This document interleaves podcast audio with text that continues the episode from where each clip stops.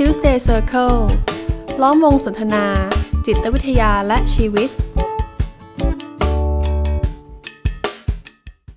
สวัสดีครับ ผมกุยกวีไกรมุสิริครับ ครับผมเอกสมภพจำจันครับ ผมมาดพงษ์มาศทองเจอครับ และนี่ก็เป็นตอนสุดท้ายของ Tuesday Circle Podcast ในซีรีส์พิเศษ ที่ชื่อว่า COVID-19 Vibe นะครับ ได้รับการสนับสนุนโดยหน่วยส่งเสริมสุขภาวะนิสิตจุฬาลงกรณ์มหาวิทยาลัย หรือว่าจุฬา Student Wellness นะครับ ก็ผมเชื่อว่านะ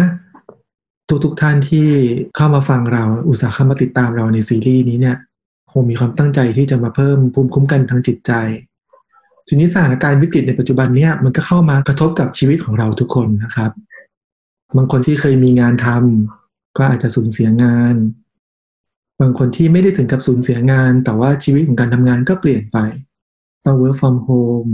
รูปแบบชีวิตของเราทุกคนก็เปลี่ยนไปหมดเนาะจากที่เราเคยนึกว่าอยากจะไปเที่ยวไหน อยากจะไปเดินห้างอยากทำอะไรมันก็ไปได้หมด ตอนนี้เราจะถูกจำกัดว่าต้องอยู่บ้าน เราอยากจะไปเยี่ยมเพื่อนเยี่ยมญาติอย่างเงี้ย เรายังมันจะทำอะไรตามทันทีเลยก็ไม่ได้ เราสังเกตว่าสิ่งต่างๆ ที่เราถูกกระทบแบบนี้เนี่ย หลาย ๆ อย่างมันก็เกี่ยวข้องกับสิ่งที่เราให้ความสำคัญบางทีก็เกี่ยวกับงาน เกี่ยวกับรายได้ ความสัมพันธ์เนาะการที่เรา ไม่สามารถที่จะไปหาเพื่อนหาญาติได้ได้ตามปกติ เกี่ยวกับวิถีชีวิต ซึ่งสิ่งตัวนี้เนี่ยผมว่ามันเกี่ยวข้องกับการมีความสุขของชีวิตของเราอะอืมเพราะเราก็เชื่อเนอะว่าเราจะมีความสุขได้มันก็ต้องมีงานเนอะเราจะมีความสุขได้เราต้องมีรายได้ เราจะมีความสุขได้เราต้องได้ออกไปเที่ยวได้กินสิ่งที่อยากกิน ได้เจอคนที่เราอยากเจอ ได้ทำสิ่งที่เราอยากทำงั้นจะพูดแบบนี้ได้ไหมครับว่าอ่าวิกฤตที่มันเกิดขึ้นเนี่ย มันก็เข้ามากระทบ หรือเข้ามาขัดขวาง สิ่งที่เราเชื่อว่ามันจะทำให้เรามีความสุข อืมครับ ดังนั้นพอมันมันเกิดเหตุการณ์แบบนี้ขึ้นมาแล้วเนี่ย มันก็เลยส่งผลให้เรามีความกังวล มีความกลัว มีความสับสน หรือมีความไม่สบายใจหลาย ๆ อย่างอะอืมถ้าหากเราไม่รู้ว่าเราจะรับมือกับสถานการณ์ตรงนี้อย่างไร เพราะว่ามันเข้ามาคุกคามสิ่งที่เราให้ความสำคัญ มันคุกคามสิ่งที่เรา เชื่อว่าจะช่วยทำให้เรามีความสุข ครับอย่างบางคนนะผมเห็นน้องๆที่ผมรู้จักนะ ไม่ได้กังวลไม่ได้กลัวแต่เหงา อืม เออ ปกติตอนนี้มันต้องได้ออกไปโลดแล่นแล้วอย่างเงี้ยนะอืมอืมเอออืมอืมครับ แต่อันหนึงที่ผมเห็นนะ คนส่วนใหญ่ก็จะเริ่มหาพิธีปรับตัว ว่าถ้าณตอนนี้มันจะต้องอยู่ตรงเนี้ย เราจะทำอะไร ได้บ้างอย่างเงี้ยครับอืมอืมผมเห็นช่วงนี้ที่ฮิตกันเนาะเราทุกคนก็จะเริ่มเป็นดาวติ๊กต็อกแล้วก็อีกหลาย ๆ คนก็จะเริ่มเป็นเป็นเชฟ ที่เราเคยคุยกันไว้นะครับ อืมก็จะเห็นว่าเออมันก็เริ่มมีมีรอยยิ้มมีมีความเบิกบานเกิดขึ้นในหน้าโซเชียลอืมอืมอืมผมก็มานึกถึงตัวเองนะ ว่าเออช่วงที่ผ่านมา ผมเพิ่งมีความสุขแบบแบบ จังๆ ล่าสุดก็คือเมื่อวานเนี้ยอืมผมทำไม่นี่สำเร็จ ผมทำกาแฟ frothy coffee ที่เขากำลังฮิตกันอยู่ตอนเนี้ยครับอืมที่เป็นเป็นนมแล้วก็ตีกาแฟให้เป็นฟองแล้วเอามาปกข้างหน้าเนี่ยผมทำสามครั้งอะตอนนี้เราอัดกันตอนกลางคืนนะครับ พี่กุยจะคุยเรื่องอาหารการกินจริงๆนะครับ ผมถือว่ามันเป็นปัญหาของคุณสองคนครับ ไม่ใช่ปัญหาของผม ผมเริ่มรู้สึกอยู่ไม่สุข เออแบบว่าผมแบบทำมันสามครั้งนะกว่ามันจะสำเร็จอะแล้วผมพอทำสำเร็จปุ๊บผมแบบเฮ้ยมันรู้สึกภูมิใจในตัวเองอะอืมเฮ้ยทำสำเร็จว่ะอืมแต่ว่ามันก็มีบางอย่างที่ที่ไม่ได้อิงความสำเร็จอะอย่างที่เคยบอกว่าจะจะใช้เวลาช่วงนี้ในการกลับมาออกกำลังกาย ก็เพราะเออเวลาวิ่งมันก็รู้สึกสบายใจดีมีความสุขดี หน้าปะทะลมอะไรเงี้ยอีกอีกอันหนึ่งที่เป็นโมเมนต์ที่ผมชอบมาตั้งนานแล้ว คือผมมาเป็นคนชอบล้างจาน เพราะผมรู้สึกว่าเวลาผมล้างจานเนี่ย มันเหมือนมันมันไม่ได้คิดอะไรอะ่ะ มันไม่ได้นึกถึงอะไรเป็นพิเศษ มันคิดแค่ว่าเออเนี่ยล้างจานแต่ละใบจะล้างยังไง ตรงนั้นมันหายมันหรือยังตัวนี้หายเลอะหรือยังอะไรเออกลายเป็นว่าเออช่วงนี้ก็ไม่ใช่ว่าจะไม่มีความสุขไปเลยสัทีเดียว อืมงั้นฟังพี่กุยแล้วในแง่หนึ่งเหมือนกับว่า สถานการณ์ตอนนี้มันก็ส่งผลกระทบ กับความสุขเดิมที่เราเราเคยมีเนาะกับบางคนเนี่ยก็ก็รู้สึกแย่ไปเลยแหละ เมื่อเมื่อแบบไม่ได้ทำสิ่งที่ตัวเองมีความสุข แต่ว่าในขณะเดียวกันมันก็เป็นโอกาสนะ ให้เราได้ได้มองหาความสุขใหม่ ๆ หรือความสุขที่เราก็จริง ๆ ก็เคยมีอยู่แล้วแหละ แต่เราเองก็อาจจะมองข้ามมันไปในสถานการณ์ก่อนหน้านี้อืมอย่างที่พี่กุยว่าแหละจู่ๆถ้าเป็นเมื่อก่อนนี้คงไม่ได้ลุกขึ้นมานั่งทำกาแฟกาแฟอะไร ครับแต่วันนี้พอมันมีเวลาเราก็เลยได้ได้มานั่งทำใช่ เมื่อก่อนกดสั่งอย่างเดียวครับ ตัวผมเองอะช่วงที่ผ่านมาก็ยุ่งๆนะครับ ก่อนหน้าที่จะเป็นช่วงโควิดเนี่ยก็กินข้าวนอกบ้านเยอะนะจนแบบมาคิดว่า เออ เราก็เสียตังค์กับการกินข้าวนอกบ้านไปเยอะเหมือนกันนะเนี่ย พอมาช่วงเนี้ยครับ ก็กลับมาเหมือนได้กินอาหารแบบว่าแม่บ้านที่ดูผมดูแลผมมาตั้งแต่เด็ก ๆ อย่างเงี้ยครับ ก็รู้สึกว่า เออ มันก็มีความสุขนะ กับแค่เรารู้ว่าเรามีอาหารหนึ่งมื้อที่ถูกเตรียมมาให้เราอย่างเงี้ย ผมก็ไปแอบไปอ่านงานวิจัยหนึ่งนะครับเขาบอกว่าจริง ๆ ความสุขง่ายๆเนี่ยหนึ่งในหนึ่งอย่างเนี่ย ก็คือการค่อยๆ ลิมรสอาหารไปทีละคำแต่สัมผัสความสุขของการที่แบบเออกำลังได้ได้กินชาเนี้ยกำลังกำลังริมรสมันอยู่อย่างเงี้ยครับผมก็เลยลองมาทำเล่นๆนะแล้วผมก็รู้สึกว่า เออ แค่กินข้าวช้าลงเนี่ยมันก็เป็นความสุขได้เหมือนกันนะ ส่วนของผมเองเนี่ย ผมว่าตอนนี้ทำงานที่บ้านเนี่ย มันก็มีกิจกรรมหนึ่งเนอะที่ผมแบบมีความสุขในทุกๆวันเลยก็คือตอนเย็นๆเนี่ยได้พาลูกออกไปเดินเล่น คือถ้าเป็นชีวิตก่อนหน้าเนี้ยโอกาสแบบนี้จะมีประมาณสัปดาห์ละครั้งอะหรือบางสัปดาห์เนี่ยทำงานทุกวันเนี่ยก็แทบไม่มีเลย แต่ตอนเนี้ยมีโอกาสนี้ทุกๆวันเลยผมว่าความสุขบางด้านมันหายไปก็จริงนะ แต่มันก็ มันก็เพิ่มความสุขบางด้านที่ก่อนหน้านี้เรา เราก็ไม่ค่อยมีโอกาสสัมผัสกับมันมากนะอืมพอคุยมาถึงจุดเนี้ยครับ ผมว่าพอเราเอาคำว่าความสุขมาตีความนะ เราจะพบว่าคำเนี้ยมันกว้างใหญ่ไพศาลมากๆเลย เหมือนกับมันก็เป็นคำตรงข้ามกับคำว่ารู้สึกแย่ครับอืมซึ่งคำว่ารู้สึกแย่นี่ก็กว้างใหญ่ไพศาลพอๆกันเลยไม่รู้ว่าเป็นความรู้สึกไหนบ้างอืมทีเนี้ยพอพอคำว่าความสุขมันกว้างขนาดเนี้ยสิ่งที่น่าสนใจในประเด็นนี้ก็คือ มันมีมิติครับของความสุขอยู่มากมายเลย บางคนบอกว่าฉันอยากมีความรักนะ เพื่อที่วันหนึ่งพอคนที่ฉันรักมาดูแลฉันอย่างดี ฉันไม่ต้องรู้สึกเหงาใจ ฉันจะได้มีความสุข บางคนบอกว่าฉันอยากประสบความสำเร็จนะ วันที่คนมานับหน้าถือตาแบบมีชื่อเสียงขึ้นมา ฉันก็น่าจะมีความสุขนะบางคนบอกว่าอยากมีเงินอะถ้ามีเงินก็คงไปซื้ออะไรที่อยากจะได้ ไปเที่ยวในที่ที่อยากไป ฉันก็คงมีความสุขนะอย่างเงี้ยครับอืมต้องบอกว่าจะเป็นสงบ บางทีมันก็สุขนะ จะได้รับความรักบางทีมันก็เป็นความสุขจะภูมิใจกับตัวเอง มันก็เป็นความสุขอะครับ ถ้าเราไล่มาจริง ๆ ในอ่าในห้าตอนที่เราคุยกันมาเนี่ย ไม่ว่าจะเป็นการตระหนักถึงสิ่งที่มีอยู่การได้ไปขอบคุณคนสำคัญ หรือว่าการมีความหวังบางอย่าง หรือว่าแม้กระทั่งการอ่อนโยนกับตัวเอง ไม่กดดันอืมตัวเองเนี่ยครับเนี่ยก็เป็นมิติของความสุขทั้งนั้นเลยนะครับอืมอืมแต่แต่ทีเนี้ยปัญหามันอยู่ตรงที่บางครั้งนะครับ เราไปล็อกไว้ว่าความสุขของฉันเนี่ย ต้องเป็นเรื่องนี้เรื่องนี้เรื่องนี้เท่านั้น อืม อย่างเช่น ถ้าสมมุติว่าฉันหารักแท้ไม่ได้เนี่ยชีวิตฉันก็จะไม่มีความสุขละอืมซึ่งพอมันพอเป็นอย่างนี้ปุ๊บเนี่ย เราก็จะไม่มองมิติของความสุขอื่น ๆ ที่เหลืออยู่ในชีวิตแล้วนะอืมเหมือนกับเรามีเงื่อนไขใช่มีเงื่อนไขว่าเราจะมีความสุขเฉพาะบางเรื่องเท่านั้นใช่ครับ เราก็เลยไปจับจ้องอยู่กับไอ้สิ่งที่เรายังไม่ได้รับมาอย่างเงี้ยครับอืมมันก็เลยทำให้มันเป็นสมการที่ฉันล็อกตัวเองไว้กับเรื่องนี้เท่านั้น แล้วพอเรื่องนี้ไม่ได้ก็เท่ากับชีวิตไม่มีความสุขเลย มันเป็นขาวกับดำเลยครับ ของการที่ไม่ได้อันนี้ก็เท่ากับไม่สุขทั้งทั้งๆที่จริงๆความสุขมันมีอีกหลากหลายแง่มุม ที่เราอาจจะไม่ได้พาตัวเองไปเชื่อมโยง หรือว่ามองเห็นสิ่งเหล่าอืนั้นมอืมก็เลยทำให้เห็นเนอะว่า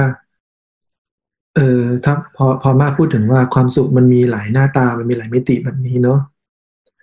แล้วก็รวมถึงที่เราเพิ่งยกตัวอย่างไอความสุขของเราแต่ละคนมาเมื่อกี้เนี้ย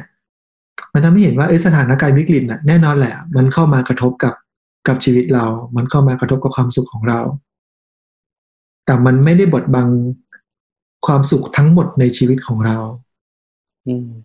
อืมถ้าเราไม่ได้ล็อกความสุขของเรากับรูปแบบใดรูปแบบหนึ่งจริง ๆ ในชีวิตเรามันก็คงมีอีกหลายด้านอีกหลายมิติที่เราจะมีความสุขได้เช่นกัน อืมอืมแล้วถ้าเรามาลอง พิจารณาความสุขดูนะครับ ผมว่ามันก็มีหลากหลายรูปแบบที่มาดว่าเนาะแต่มันก็พอจะจัดโหมดด้วยกันได้ประมาณสองสามแบบนะเท่าที่ผมผมพยายามจะวิเคราะห์ดูเนี่ย แบบแรกก็คือมันเป็นความสุขในแบบที่เราต้องการอะไรแล้วเราได้สิ่งนั้นน่ะอืมถ้าเราอยากมีเงินเยอะๆแล้วเราได้มีเงินเยอะๆอย่างที่เรา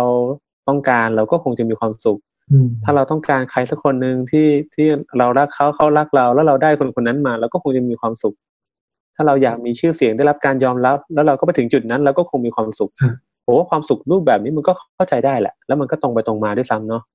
ก็คือเราต้องการอะไรแล้วเราได้สิ่งนั้น แต่ผมว่ามันก็มีข้อจำกัดพอสมควรเลยเนาะอืมเพราะว่าสถานการณ์ชีวิตของแต่ละคนเนี่ย มันก็ไม่ได้มีอะไรการันตีว่าเราต้องการอะไรแล้วเราจะต้องได้สิ่งนั้น มันก็มีเงื่อนไข มันก็มีปัจจัยหลายอย่างที่ที่มาส่งผลต่อการที่เราจะได้หรือไม่ได้เนาะ อย่างเช่นสถานการณ์โควิดในตอนเนี้ย ผมว่ามันเป็นสิ่งที่ไม่ไม่มีใครคาดคิดว่ามันจะเกิดขึ้นด้วยซ้ำแล้วมันเกิดขึ้นแล้วเนี่ยก็ไม่มีใครคาดเดาได้อีกว่า มันจะกระทบกับอะไรบ้าง มันก็ผมว่าตอนนี้มันก็ผลกระทบก็ยังประเมินกันไม่ได้เลยเนาะอันนี้ก็เป็นเป็นสิ่งที่เราควบคุมไม่ได้ แล้วมันก็มีผลแน่ๆต่อสิ่งที่เราคาดหวังหรือสิ่งที่เราต้องการ แต่ทีนี้มันก็จะมีความสุขอีกรูปแบบหนึ่งเหมือนกันเนาะ ที่เป็นความสุขที่มันไม่ได้เกี่ยวข้องกับว่าเราจะได้หรือไม่ได้สิ่งที่เราต้องการนะแต่มันเป็นความสุขจากการตระหนักว่าสิ่งที่เรามีอยู่เนี่ย มันเพียงพอแล้วนะ ที่จะทำให้เรามีความสุข หรือสิ่งที่เราทำอยู่เนี่ย มันก็มีคุณค่าและมีความหมายแล้วนะ โดยที่ไม่เกี่ยวกับว่าผลลัพธ์ มันจะเป็นยังไงผมว่าความสุขแบบหลังเนี่ยมันดูยั่งยืนครับแล้วก็มันดูเป็นความสุขที่ เราน่าจะ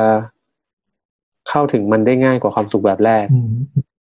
อืมแต่ผมว่าที่พูดแบบนี้ก็ไม่ได้หมายความว่าอะไรมันดีกว่าเนาะไม่ได้หมายความว่าเราควรเราควรจะต้องเลือกความสุขแบบไหน แต่ผมอยากชวนมองว่ามันมีทั้งสองแบบนะ มันมีในทางที่มันยากกับมันมีทางที่มันง่าย ผมว่าไอ้ความสุขแบบที่เราขวายคว้าหาบางอย่างที่เราอยากจะได้มาครับ มันก็ไม่ได้ผิดนะในในหลาย ๆ กรณีอะซึ่งตัวผมเองผมก็ยังมีมิติแบบนั้นอยู่เหมือนกันด้วยซ้ำในชีวิตอะแต่ผมก็ค้นพบว่ามันก็มีความเสี่ยงในในรายละเอียดนะของของการที่เราระบุความสุขในลักษณะนี้เหมือนที่เมื่อกี้พี่ๆพูดมาครับ ผมว่าอันดับแรกเลยอะเวลาเราตั้งเป้าเป้าหนึ่งอะการที่จะไปสู่ตรงนั้นอะมันก็มีความสมเสี่ยงว่าเราจะกดดันตัวเองในการพาตัวเองไปสู่จุดนั้นมากแค่ไหนอะ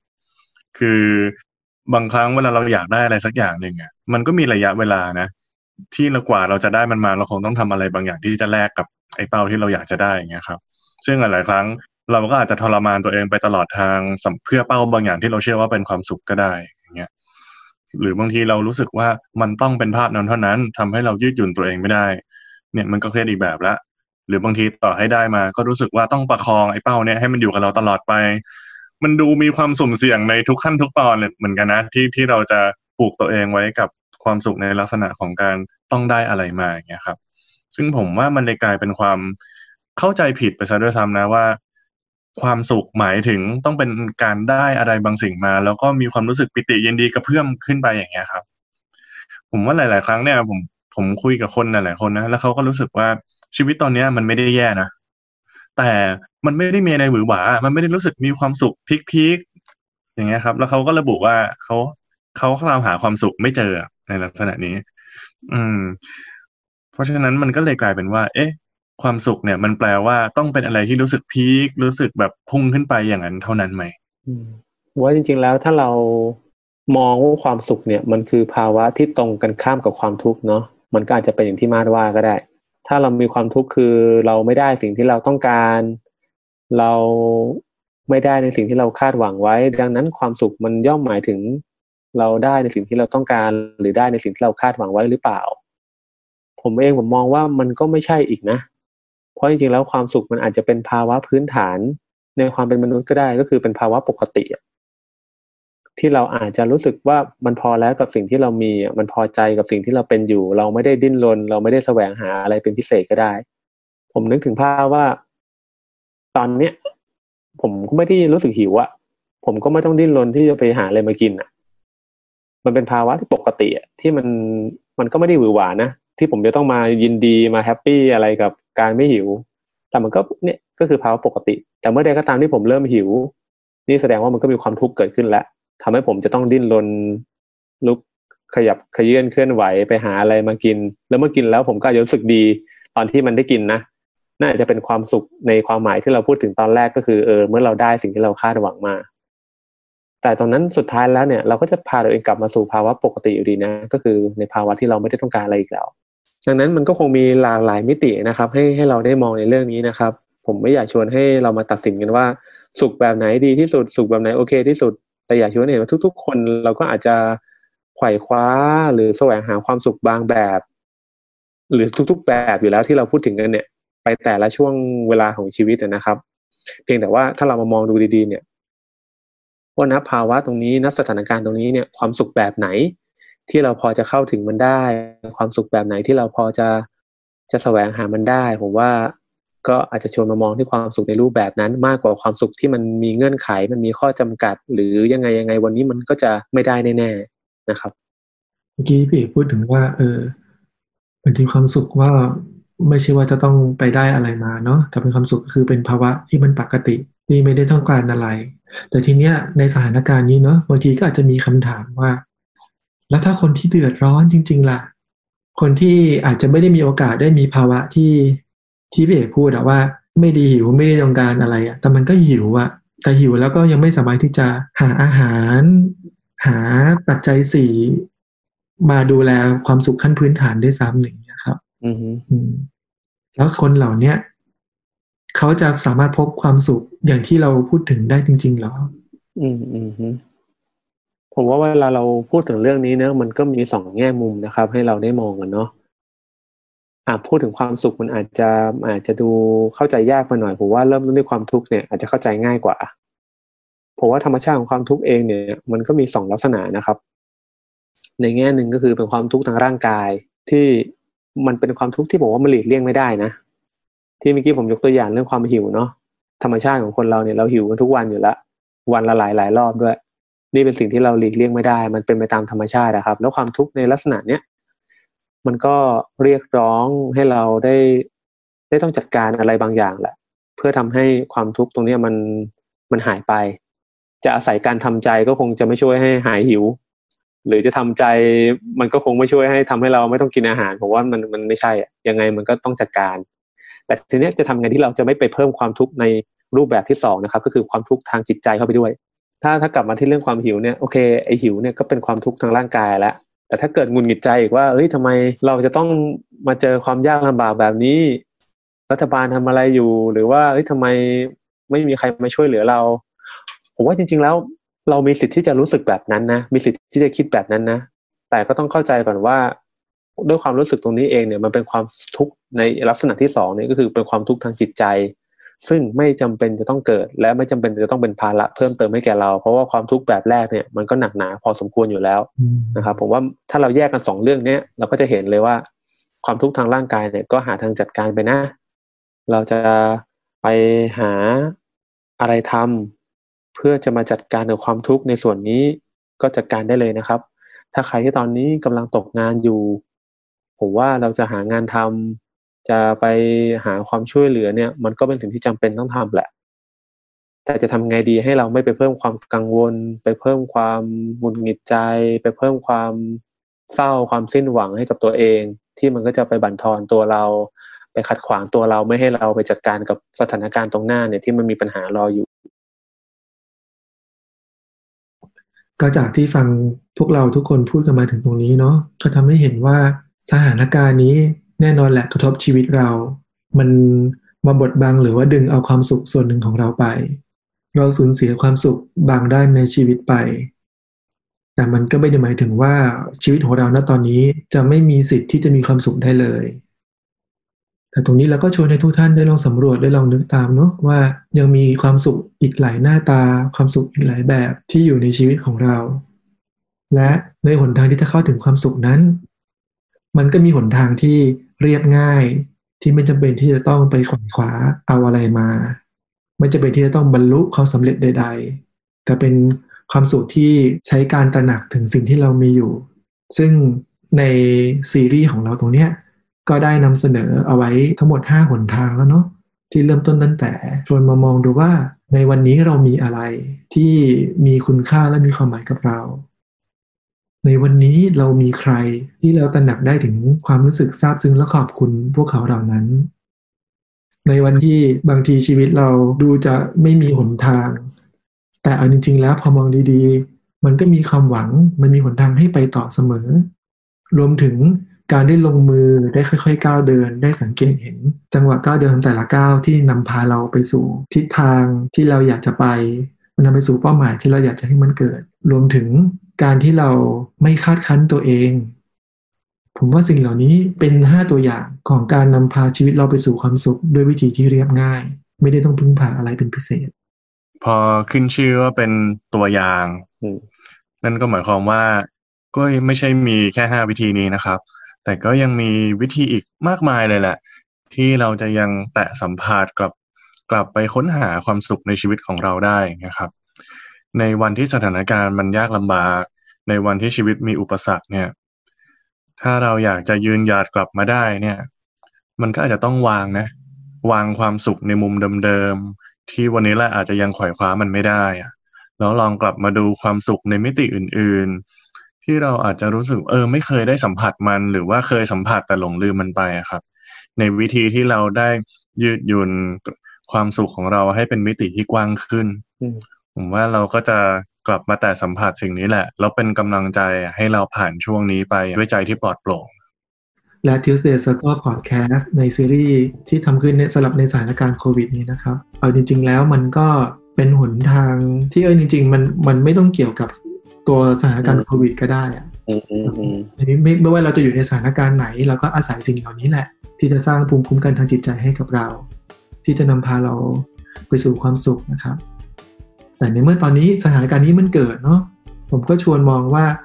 ให้สถานการณ์นี้นอกจากเป็นวิกฤตแล้วยังเป็นโอกาส ที่เราจะได้ใช้บรรยากาศตอนนี้ในการให้เราได้ลองสำรวจได้ลองค้นหา ได้ลองสร้างภูมิคุ้มกันตรงนี้ ได้ลองใช้โอกาสนี้ในการดูแลใจตัวเอง ครับพวกเราสามคนก็ขอเป็นกำลังใจแล้วก็เอาใจช่วยให้ทุกท่านนะครับ ผ่านพ้น สถานการณ์วิกฤตที่มันกำลังเกิดขึ้นอยู่ในขณะนี้ไปด้วยกันนะครับ ก็ Tuesday Circle Podcast ในซีรีส์นี้ก็ต้องขอลาแต่เพียงเท่านี้นะครับแล้วจะเจอกันครับ ในซีรีส์ปกติ ครับ สวัสดีครับ สวัสดีครับ Tuesday Circle ล้อมวงสนทนา จิตวิทยาและชีวิต